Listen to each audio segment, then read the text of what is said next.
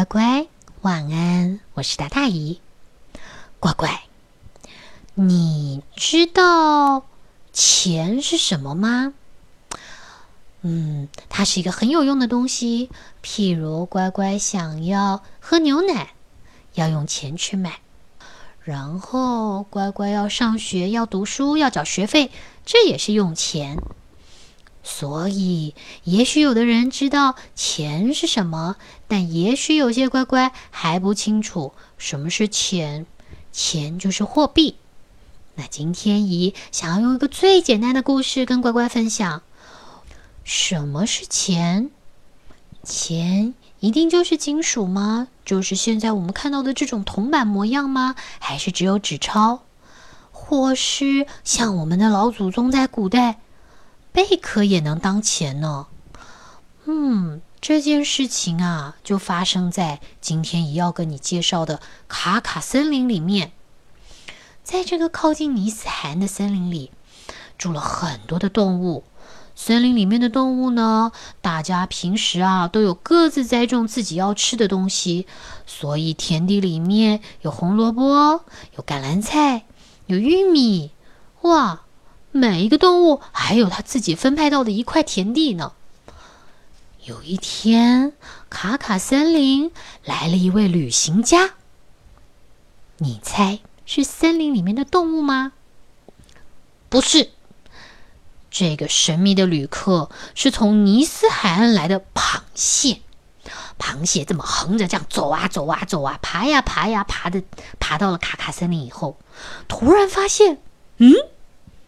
为什么山坡地上有他从来没有看过，甚至可能不知道是什么的食物？应该是吧？我看看啊，这儿有什么？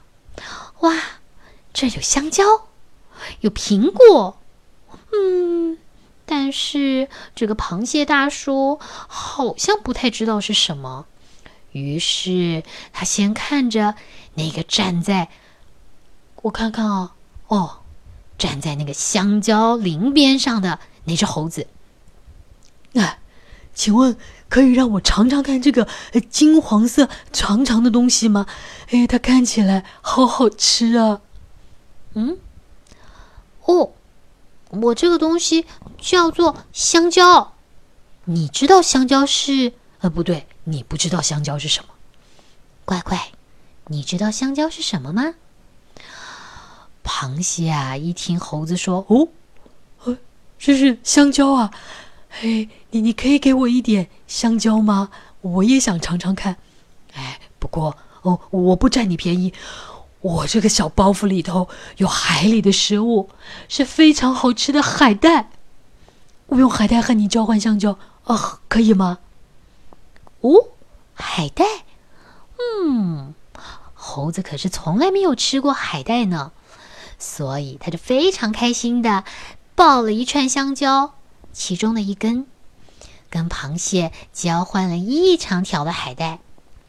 嗯，那好像不是他想的样子。不过螃蟹倒是觉得香蕉挺可口的。之后呢，他就又爬呀爬呀爬的，爬到了哪儿呢？爬到了苹果树那儿去。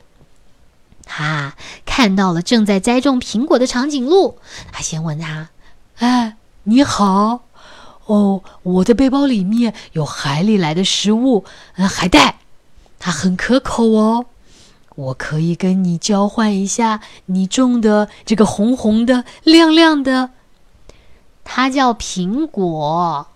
啊，苹果，嗯，行。”于是，螃蟹立刻从他的包包里面掏出了这些海带，拿来交换苹果。长颈鹿也觉得很新鲜，因为他们都住在陆地上，可从来没有吃过海里的食物呢。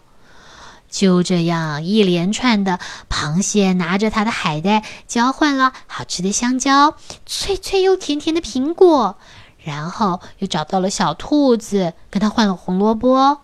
还有橄榄菜，还有好多其他的东西。螃蟹这样子交换食物的一个动作呢，倒是引起了这个森林里面所有动物的注意。猴子先说啦：“他说：“一直以来啊，他们都只吃自己种的东西，从来也没想过，原来别人的东西也可以试试看呢。”兔子马上说啦：“是啊，这真是个好方法耶！我们如果也这样换的话，我们就可以换到别人各式各样的食物了，对吧？”小松鼠马上跟着就提议啦，他们应该要在隔天早上把所有自己种的这些东西呢，全部拖到他们有一个大大的卡卡广场去，在那边啊，大家啊就依着自己的喜好去交换。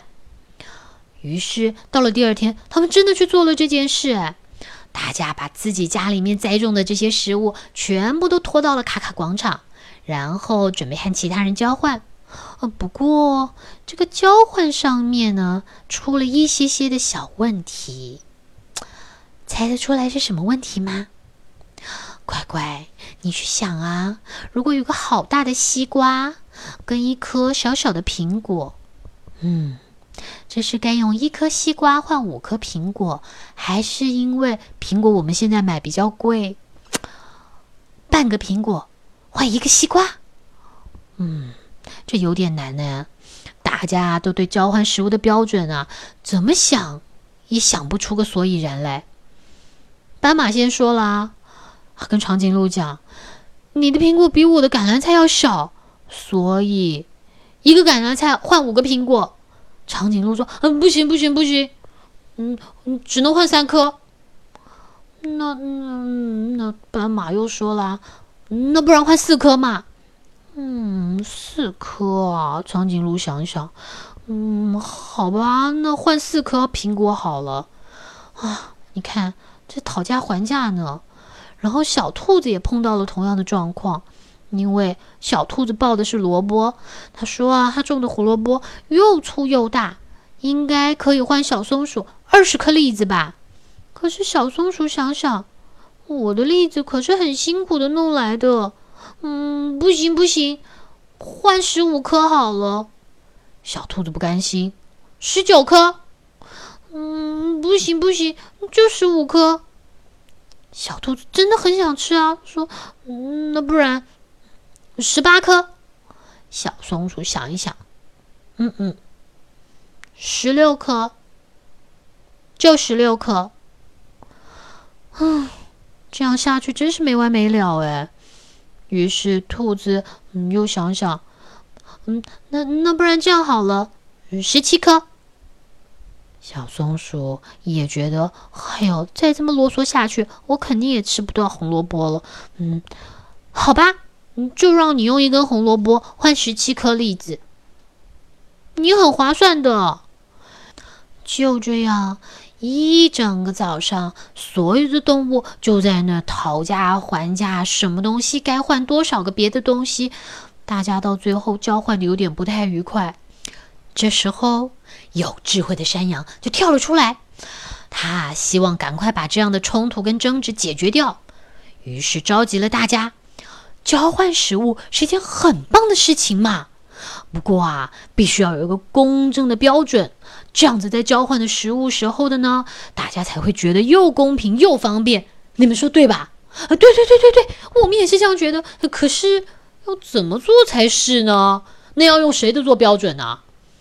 虽然很认同，可是不知道要用什么来当做交换的标准。哎，这个时候，螃蟹又来到了卡卡森林。它这一回啊，包包里面装的是什么呢？不是海草啊，这一回还带了好多漂亮的贝壳。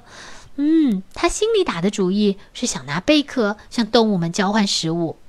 咦，大家一看到这些各式各样、颜色又美、形状又漂亮的贝壳，通通都喜欢的不得了。嗯，这下子山羊有了主意，他灵机一动。这样吧，我们用贝壳来当做交换的标准。嗯，贝壳怎么当交换的标准呢？首先呢，我们把自己的食物定出换算贝壳的数量。所以举例来说，一个西瓜呢可以换到两个贝壳。但是一个苹果呢，只能换一个贝壳。所以，乖乖，如果是你想要拿苹果换西瓜这样的情况之下，苹果是一个贝壳，西瓜是两个贝壳，那是不是你得拿两个苹果才换到一个西瓜，对吧？所有的动物都非常喜欢这个方法，因为一方面，它们可以用自己栽种的食物去跟螃蟹交换它们好喜欢的贝壳。而螃蟹呢，也可以用贝壳换到它想要的食物。那刚好又因为有了贝壳的这个媒介，所以动物们在彼此交换的食物也有了共同的标准。譬如说，我们刚刚说的，两个贝壳换一颗甘蓝菜，然后呢，又拿一个甘蓝菜，同样也去换玉米。嗯，因为价格都定出来了，就是几个贝壳等同那样菜嘛。所以这个活动啊，越推越热络，因为他们定了这样的交换标准以后，吸引了更多的动物加入他们的食物交换。大伙不但吃得更开心、更健康，而且连别的森林的动物都来加入他们哎！乖乖，那你现在知道，钱就像是他们的贝壳，它有很多的功用，特别是。或者是说，主要是钱可以为我们换来食物、乖乖上学、出去搭车，还有很多很多一般家庭所需的物品。这个是很重要的哦。只是钱不像贝壳可以从海里捞出来，它是有个银行会去印它。那爸爸妈妈呢，很辛苦的上班，再把它给赚回来，才能够养家、养乖乖，对吧？嗯。你现在也许还不懂，但将来你就会知道喽。好啦，这就是姨今天跟乖乖分享的卡卡森林的交换诗集。希望借着这个故事，让乖乖知道钱它的作用。但下一回，对于有些有零用钱的乖乖，姨还希望你能够知道怎么样攒钱，为什么要攒钱，这可是很重要的哟。至于现在，乖乖，你需要做的就是赶快闭上眼睛，在被窝里面睡个香香甜甜的觉。姨在这里跟你道晚安，姨也要去睡觉喽，晚安，拜拜。